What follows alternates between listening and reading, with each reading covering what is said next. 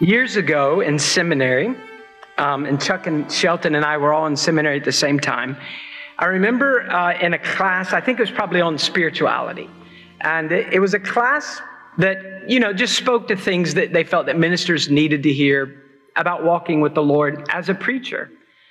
And one of the things that they talked about one day was um, a survey that was given to leading preachers, evangelical preachers in the land, with this question What do you find most difficult uh, in your Christian walk in light of being a pastor? And uh, the number one thing that came back was this that the frequent handling of holy things, the Word of God, prayer, worship, that frequent handling that in a professional way would often produce um, an, uh, you know, an attitude uh, in them that would, would cause you to treat it in a common way. So the sacred becomes common by constant contact. Now, unfortunately, that's not limited to ministers. It is a real danger for every believer, and it does really require work on your part to have frequent contact with some of the most wonderful facts about God, and particularly as we see God in the sending of His Son, and yet not to lose, as you, as you grow more acquainted with these facts, not to lose the appropriate wonder, not to lose the ability to be surprised when you read the Bible. This morning, I'm going to point to a few facts about Christ and his coming. And none of the things that we're going to talk about this morning would probably be new to us. We're going to be looking at what he has done for us in our rescue. But in looking at that, we're also going to be seeing, um, in a sense, in a mirror image, not just what Christ has done in coming, uh, but also it's a picture of what we need because everything he did was for us. And then also, in each of these pictures that we're going to look at of Christ's work, we see uh, something that ought to fashion the Christian life. Now, we're going to use a very simple statement from Psalm 4, but before we get there, we're going to start with the Christmas account, all right, since it is the Christmassy season. Now, everyone is probably pretty familiar. Last night, um, Misty and I and Sarah, we watched the Peanuts Christmas show. You know that? Actually, I met a man that said he was converted watching the Peanuts Christmas show. I, I don't think that he was, uh, but but the Peanut. If you're going to watch a Christmas show, Linus's sermon, it's a pretty good sermon, right? He just quotes the scripture. So we were watching that, and I you know, you're thinking about Christmassy stuff and family coming in. Let's go back in our minds 2,000 years ago to probably the year 6 BC. The Bible doesn't tell us that Jesus was born on 0 BC, uh, you know, z- the year 0. Um, but it's probably either 6 or 4 BC that, he, that the birth occurred. Rome issued a decree that a census would be taken, like one of our census, uh, every 10 years we have. So a census would be taken in the Roman Empire every region that they ruled had to take this census. And so, in order to take a census, you had to go back to your hometown where you were born, where you grew up. That's why we have this very inconvenient and apparently ill timed journey for Joseph and Mary. And she is very pregnant. We know the account. They finally make it to Bethlehem, where they're from, and they go to spend the night. There's no room for them in the inn, so they have to go out basically to the stable, and Mary gives birth to the Son of God in a stable. Now, we all know that account. In fact, we know it so well that it's kind of become a cliche ish, sentimental picture. Poor baby Jesus, no room for him in the inn. Now, I have to stop and say right now, you are always on the wrong track if you pity Jesus Christ. He is the King of everything. And no matter how poorly he was treated, he does not need your pity. Pity yourself if you do not give him your love. But don't pity him. So we have this picture uh, of the humility of God, the shocking indifference of creation. Christ mother comes. She's, she's, there's no room for her in the inn. He's born in a stable. Now I want to take that picture, no room made for him. And I want to contrast that to a statement that David makes that we've read before, but we're going to spend more time on it this morning. And that takes us all the way back to Psalm 4. 1,000 years before there was no room for Mary and Joseph in the inn, the royal ancestor of Jesus, King David, wrote a prayer, Psalm 4. It was written during one of those times where David is really troubled. We don't know exactly what occasion it was in David's life that made him cry out to God like this. So Charles Spurgeon summarizes the entire psalm. He says this It is another sweet flower taken from the garden of David's affliction. Now, Psalm 4 opens with a request Answer me when I call, O God of my righteousness.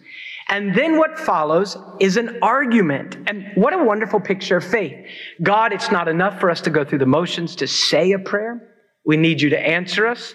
And God, here's my argument. And I wonder if you believe that God is and that God rewards those that seek him. Do you believe that enough to lay arguments before him? Look at David's argument, verse 1. You have relieved me in my distress. Past kindnesses. God, how frequently you have come to my aid. Be gracious to me and hear my prayer. So, very simple verse. God, answer me when I call. You're the God of my righteousness. You're the God who has relieved me in my distress so many times before. Hear my prayer. Now, verse 1, that simple statement, you have relieved me in my distress, is all that we're going to look at this morning. And we're going to use it as kind of a theme. It's a very simple statement. It helps us to understand, it helps us, you know, to have, have kind of a window to look through as we consider why Christ was sent. But really, we want to go back to the original language. The Greeks were very philosophical. We know that. So the Greek language of the New Testament is extremely precise with concepts the Hebrew people were not philosophers. And so the Hebrew language of the Old Testament is very concrete. And I really find that helpful. And this is one of those examples where it is helpful. David says, You have relieved me in a time of distress. The word distress is the word for a really tight place. So let's not just rush over that. There are times in every person's life where things get really difficult, especially if you're an adult and you've been an adult for any period of time things get particularly difficult and immediately you begin to kind of sort through a series of plans to get yourself out of a tight place. But there are some times in life where no matter what you do, you can't get out of the tight place. And the harder you try, the tighter it gets until you reach a place of utter despair. Because it's like being, being walked into the tightest corner, like a crack and you're in, you're there and you can't turn to the left or to the right and you've got no more plans and you just cry out. And that's the picture in the Hebrew.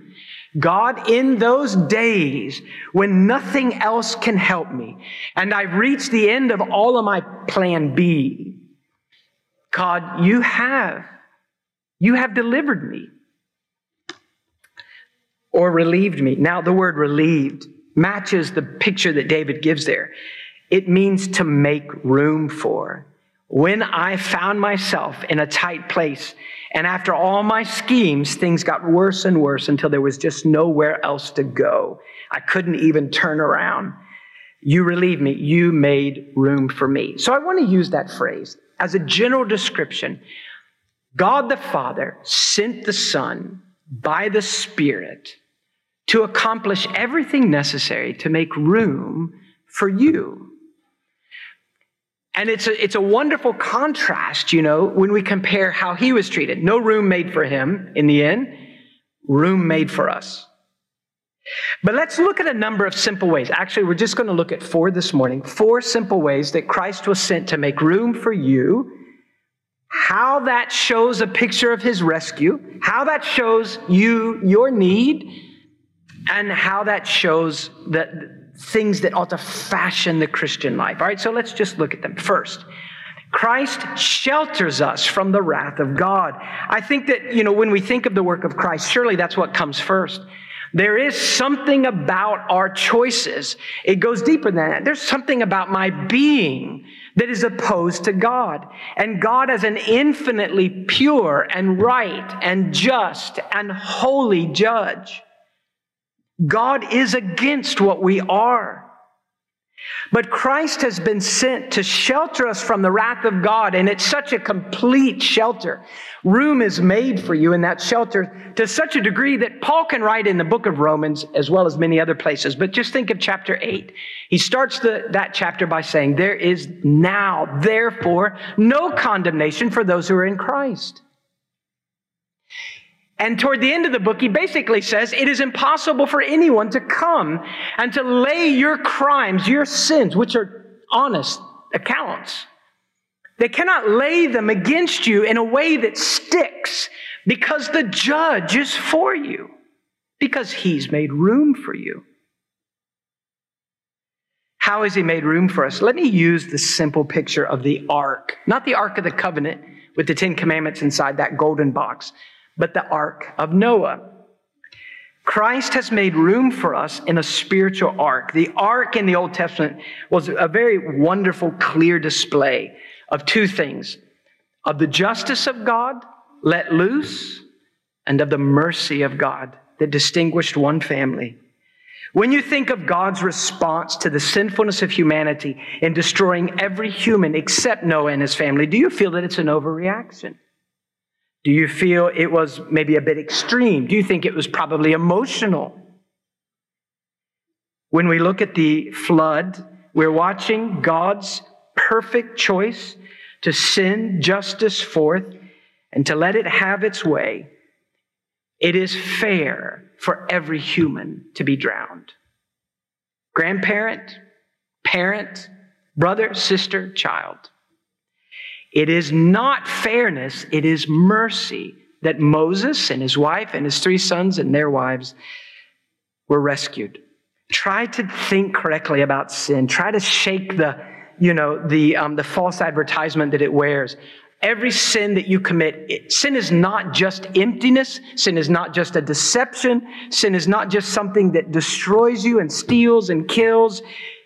Sin is an offense against God personally we become the object of, of God's anger as we embrace sin. The unrepentant sinner has grabbed hold of, like it's life, has grabbed hold of the one thing that God directs his anger against. There is an infinite wrath of God against sin. His anger is turned against all that is polluted. It cannot be measured by theologians. It cannot be described by angels. It cannot be held in the context of, of all the galaxies. It is incomparably pure and terrifying. The wrath of God against your sin is timeless past, present, and future, the only being who is not limited to time is the one being that you live against. And the offense is before him. And outside of the Lord Jesus Christ, it will always be before him. It is against the being who is in every place. So wherever you have chosen self over God, you have done it with him in the room. There's an infinite energy in God's wrath, omnipotence. The flood is a very small picture of the justice of God turned toward the rebel. Listen to Genesis chapter 6, verse 5. The Lord saw that the wickedness of man was great in the earth, and that every imagination of the thoughts of his heart was only evil continually. And the Lord was sorry that he made man on the earth, and it grieved him to his heart. So the Lord said, I will blot out man whom I have created from the face of the ground. Man and beast and creeping things and birds of the air, for I am sorry that I have made them. But Noah found favor in the eyes of the Lord. Would have been a terrible scene, not really appropriate, you know, for a, a little children's Bible story hour. You can imagine the decades of mocking as over a century, Moses is a preacher of righteousness and a builder of a boat that they can't understand. Why would you want a boat? The rains begin. Maybe the mocking stops. And the people, as the rains continue and things are beginning to be flooded in the lowlands, can you imagine the, uh, the response of humanity? Everyone beginning to do plan B. Okay, so we need a, we need a plan here. I'm a dad. I have a family. I need a plan for them. I'm a grandparent. I need a plan. I'm a grandson or a granddaughter and my elderly grandparents. I need a plan for them. How do we get to high ground? And everyone else is trying to get to the same high ground. And all the scheming of humanity as the rain continues and minute by minute or hour by hour and inch by inch and foot by foot, the earth is covered. And it goes from planning to crying out to hammering against the side of an ark that God Himself closed and Noah can't open until the voices are drowned. It was justice. Now, Christian, that is a, that is a very bland picture of what our sin has earned. Hell, an eternal hell, will be a clearer one. But Christ was sent to make room for you, his enemy in an ark. By the obedience of the humanity of Christ, by the death of the Son, where he becomes the object of God's infinite wrath, he endures the full blast of this flood so that you could be sheltered from it. It's an, it's an account that we've heard a thousand times. But let's start there. There was no room for him in the inn. Why was he sent? To make room for you in an ark. Let me give you a second picture room made for you in his kingdom. When the Bible describes our spiritual condition, it doesn't root your condition in your behavior. In other words, you're not a sinner because you've done some bad things and that made you a sinner and that put you in a bad place with God. You are a sinner by nature and that's why you've been making these choices. And you're, in a sense, we could say it this way. When it comes to spiritual realities, it's where you live that determines your behavior not the opposite way. When the Bible describes our spiritual condition, it describes us as living in one of two kingdoms. We know this a kingdom of darkness or a kingdom of light. And the kingdom of darkness is what you're in if you're outside of Christ and you're in that kingdom, whether you're having a good day or a bad day, you can be a very religious person. You can know everything that I'm saying this morning. You can be very devout in, you know, in a sense, very devoted to being a good person, being a, uh, being a Christianish person.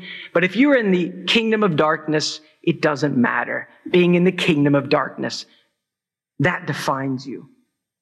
And if you're in the kingdom of light by the kindness of Christ and you've cast yourself upon him and he has grabbed hold of you and brought you out of that old slavery into the kingdom of God's beloved son, then if you're having a bad day or a good day, in a sense, it ultimately it doesn't matter. You're in the kingdom of light. You may stumble along or you may run well, but if you're in the kingdom of light, that defines you. Christ came to make room for his enemies in the kingdom of light. Colossians 1, Paul's in prison, but he writes this He rescued us from the domain of darkness, the tyranny of darkness, and he transferred us to the kingdom of his beloved Son. We know that the Bible talks about this, especially in Romans 6. Uh, recently, we saw this, uh, you heard this in a sermon when Jordan Thomas preached. The Bible describes what sin gives you as enslavement. Now, let's think about it honestly. Sin comes to us, and every time it makes promises to us. And one of the big promises it makes is complete freedom. You can finally do what you want to do without someone hanging over you. And this is so attractive to us.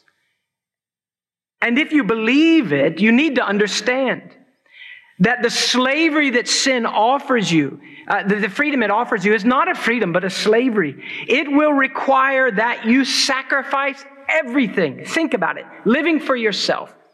Just look at humanity. Marriages are sacrificed so an individual can have what they feel they deserve.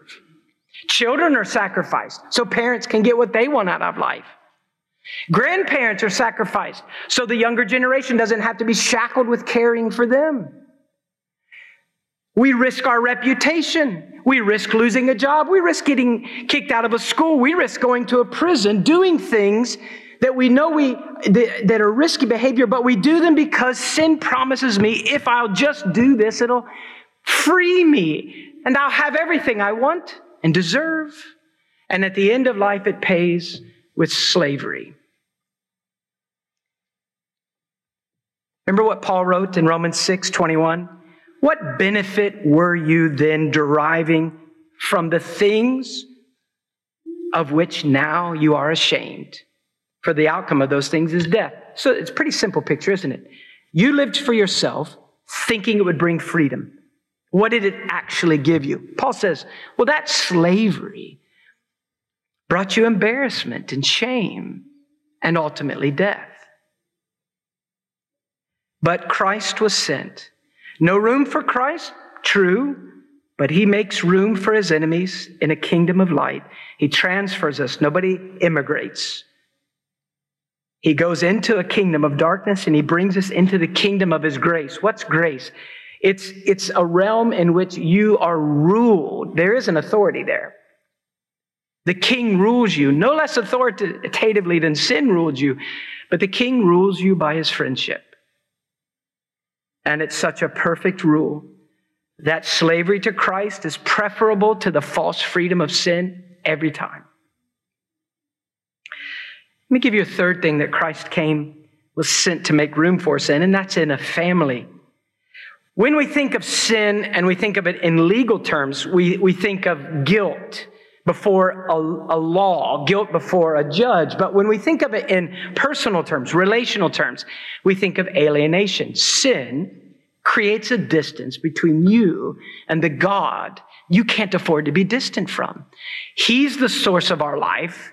Not just the one that created us, but the one that makes getting out of bed something more than, you know, just going through the motions. So the God who is our life is distant from us because of sin. Christ comes to remove the offense, the alienation, so that you could be brought. Do you remember what Andrew Davis used, told us? Brought out of the what? Out of the courtroom into the family room. Sin has put us all in the wrong family, and Christ has made it so God can adopt us legally, rightly, without altering anything in God. Now, there are many of you, many of us who have been adopted in this church, and it's a wonderful, wonderful picture of the way God loves us. Not always, but often adoptions happen because the child was in a situation, in a home, or in a family situation that is so dangerous that our government intervenes and says it is not, it would not be right, it would be criminal to allow the child to stay in this situation. And so they remove the child from the family and the child is made available to be adopted into a safe home. When Adam and Eve chose self over God, when they believed the tempter over their creator, when they felt that they had the right to do what they want so that they could be like God in a sense. The entire family was corrupted. And every one of us, every one of you were born in the wrong family. You have a, everyone in that family has certain traits that are similar. They all have the same attitude. They talk the same way. They think the same way. They like the same things. They react the same way. And it's all alienated from God. And if you think you can go to God and say at some point in life, God, God, uh, I've come here to strike a bargain. Now I know I haven't done so well in these past years, but I've got an idea for how we can make things right before it gets too bad. And, you know, if you could think of it in a very concrete way, you come to the gates of the, of the, of the courthouse of God and you beat on it and say, I, I want an audience with the king. I have an, I have a deal I want to offer him. And if the royal messenger meets you and say, okay, what's your name? Son of Adam, daughter of Adam? I'm sorry, you can't enter.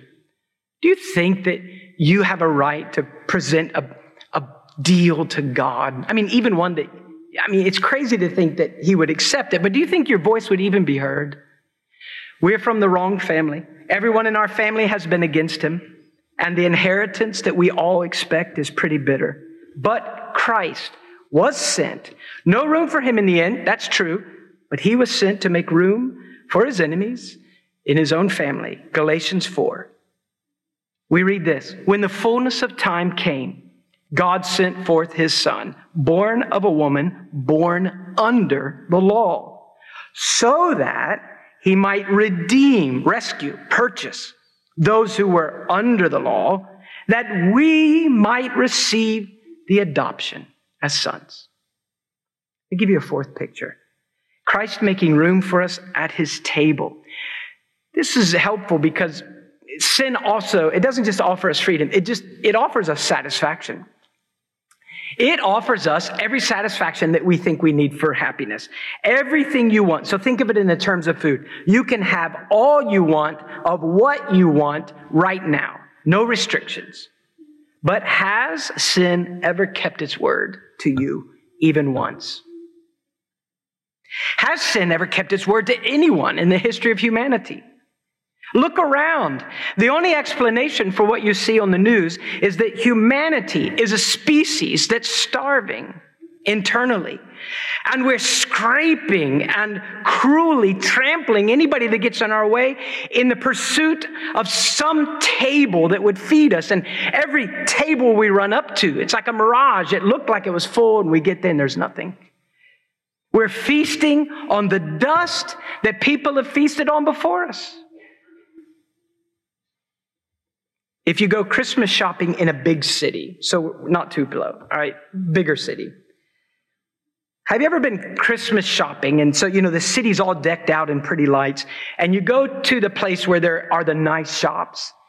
Um, and, and, you're walking down, you know, the street that has all the nice shops. And you've been in there buying something for a spouse or, or a kid or a parent. And you walk out, and there's that awkward moment because you've just spent more money than you probably meant to and there's a homeless person with a sign saying that they're starving or someone begging, that you just give them a few dollars for a meal. Humanity is very much like that. But imagine this imagine a beggar who has begged for so long, but because they are so foul looking, their appearance, their smell, it's terrible. People look at them and they, they, it's just easier to pretend like you didn't see them. And you just grab the kids and walk another direction anything to keep from walking by them. And so the beggar begs, but no one listens. And the beggar reaches a place where there's such complete and utter despair, and they know they're just going to starve that they stop begging and they just pull themselves off the main street and go down some dark alley. And they figure it'd only be a few days before they're dead. Why bother asking anymore? Now imagine that a wealthy man is having a, a Christmas party and he's inviting all the wealthy people of the big city. And he sends out an invitation, but all the wealthy people, like most of us, are just too busy. They say, Well, I would come, but actually I already have plans. So no wealthy person accepts the invitation. And he spent all this money on this spread, this banquet. So he sends out his employees and says, I want you to take the day off at lunch. You're going to end early because your job is, before you go home, to go out into the streets. You find every homeless person you can and tell them they can come to my house for the banquet. And they come and they get the man and they bring him. When he shows up, he's embarrassed. He's so nasty. The wealthy man comes and takes him and says, Friend, I invited you in. Yeah, but look at me.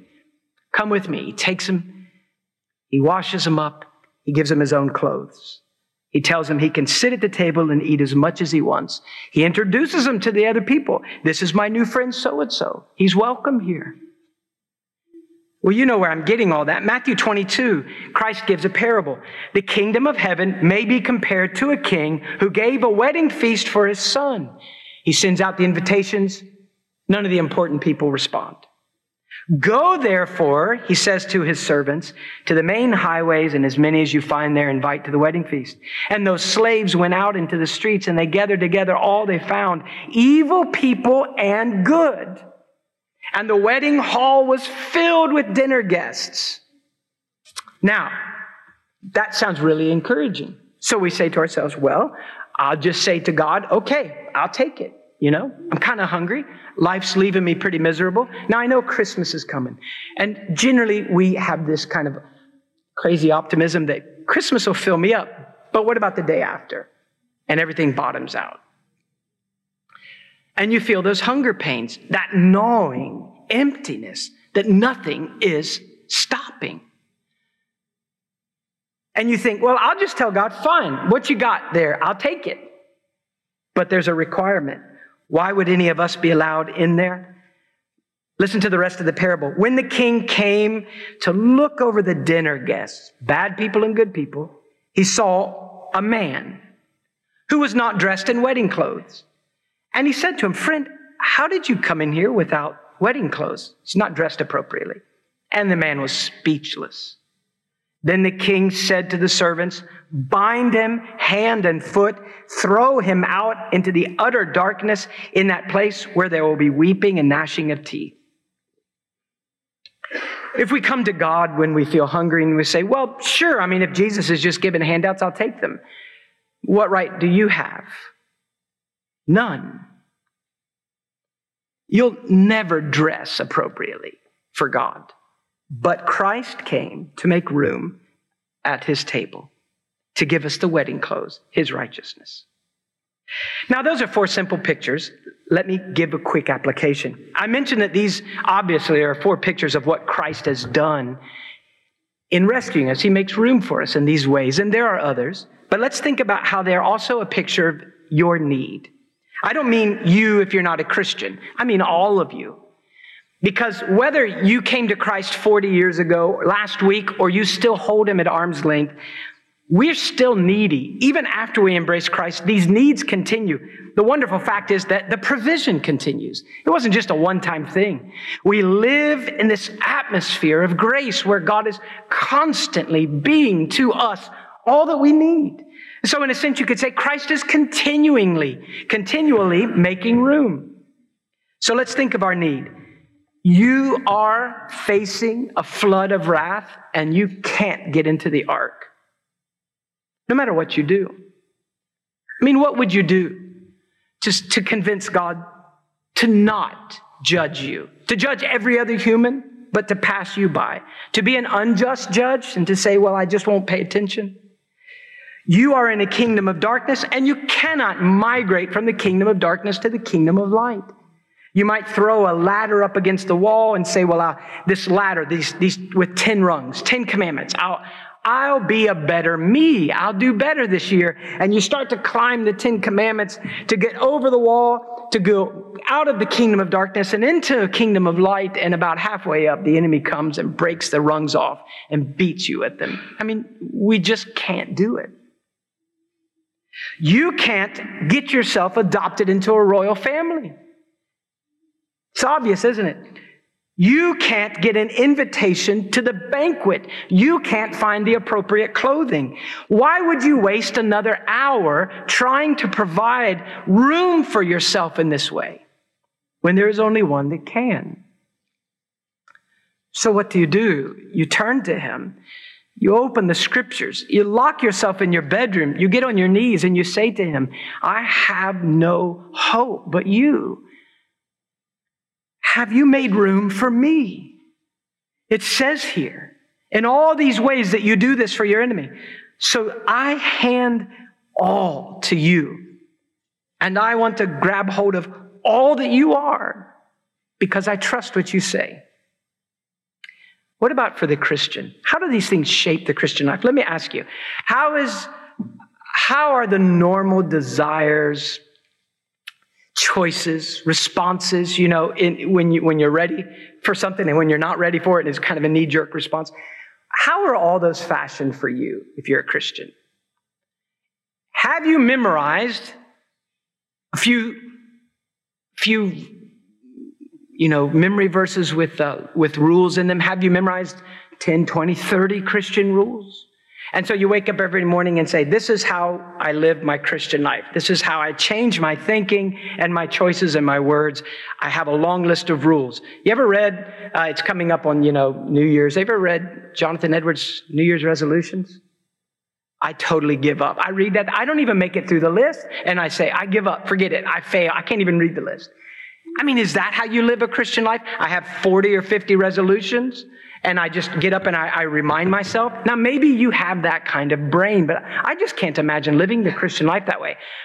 The Christian life, while there are rules and, and patterns for us to follow, it seems to me that most of us are fashioned by the great realities that we believe.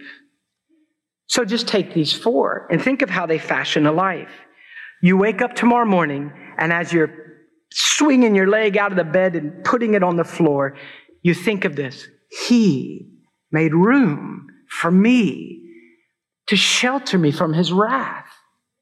And the sins I committed yesterday, and sadly, the sins I may do today, these will, though it's sad that they exist, they will not bring me under his wrath again. There is no condemnation for me because he made room for me in his ark.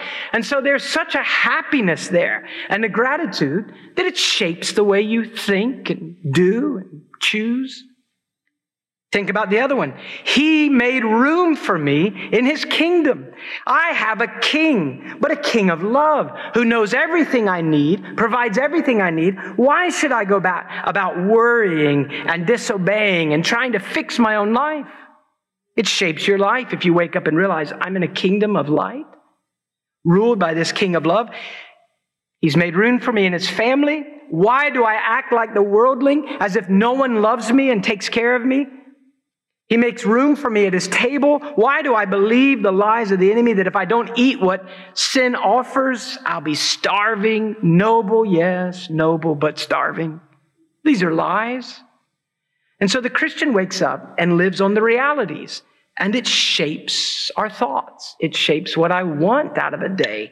It, shapes how I respond to people in my home. If you don't live on those, if faith doesn't grab those and see what God has revealed to be real for you, Christian, then think of how that produces a life of sin. Waking up, I fail to remind myself that He's made room for me in the ark. And so, aware that I still sin, I live far from Him, hiding out in the shadowy edges spiritually, not walking near to Him, thinking He would never want to see me. It's a sure formula for sin. Fearing that I have no king because I've disobeyed that king, fearing maybe I'm not in that kingdom. I live by what I think I should do, by what I think's right in my own eyes.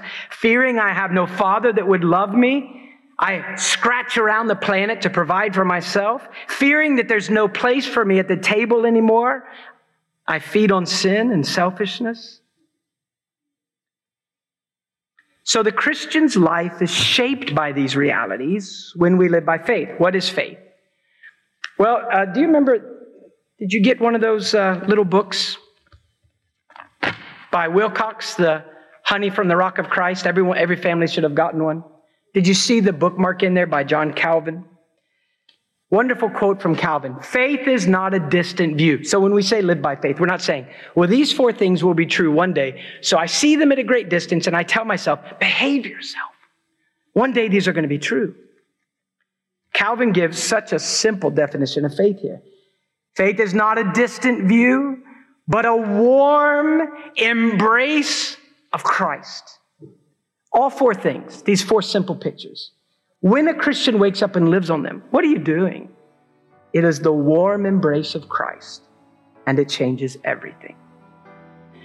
Now, to him who is able to keep you from stumbling and to make you stand in the presence of his glory, blameless, with great joy, to the only God, our Savior, through Jesus Christ, our Lord, be glory, majesty, dominion, and authority before all time and now and forever. Amen.